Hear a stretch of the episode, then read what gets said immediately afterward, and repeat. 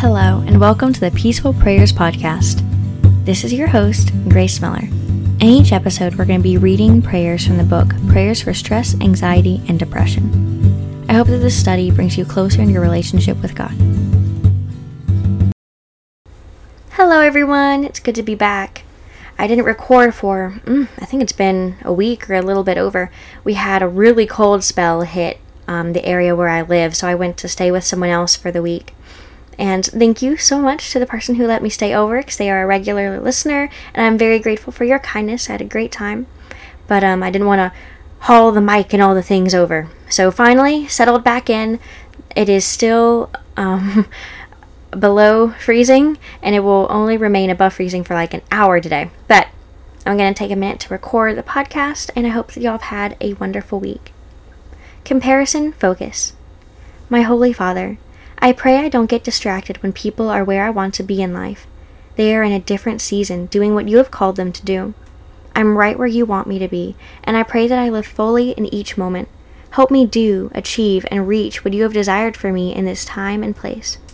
Thank you for putting me where I am. 1 Thessalonians 5:18. And everything give thanks, for this is the will of God in Christ Jesus toward you. May I focus on what I can do for your kingdom and those around me. Please help me to use what I have now to the fullest. 1 Peter 4:10. As each has received a gift, employ it in serving one another as good managers of the grace of God in its various forms. When I have my eyes on others, I'm distracted from you and what you are doing and saying to me. I'm sorry for being so outwardly focused. You, Lord, are the only one I should be focused on. Your will for my life will look differently from others. I pray that you soften my heart to align with your guidance. I am sorry, Lord, for being envious of others who don't follow you yet get what I want. 1 John 2:17.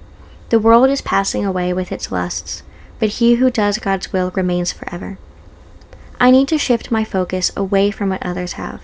Lord, I want to be fully grateful for all that you are and all that you've done for me. When I am busy looking at the blessings you have given me, I'm too occupied with gratitude to focus on what I don't have. Please create in me a happy heart that celebrates with others, even when they are receiving gifts I also want. Help me to be a content person who stops comparing and instead trusts in your timing and design. In Jesus' name I pray. Amen. Thank you for listening to this episode. If you liked it, please let me know by giving it a rating. You can find the full book on Amazon in the show notes, and if you want to see what I'm writing now, you can find me on Instagram at gracemiller.writer. Have a blessed day.